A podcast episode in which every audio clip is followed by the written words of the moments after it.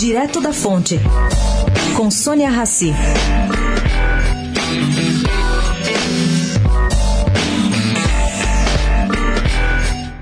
Bom, temendo um desgaste da classe política com o eleitorado em 2020, o MDB acabou fazendo um código de ética muito mais rigoroso que o recém-aprovado pelo PSDB.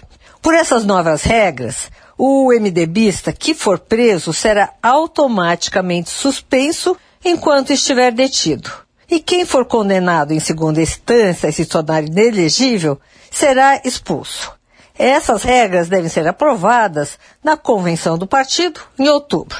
Já as regras do PSDB só prevêem expulsão de quem for condenado em última instância. Foi assim que Aécio evitou sua expulsão do PSDB.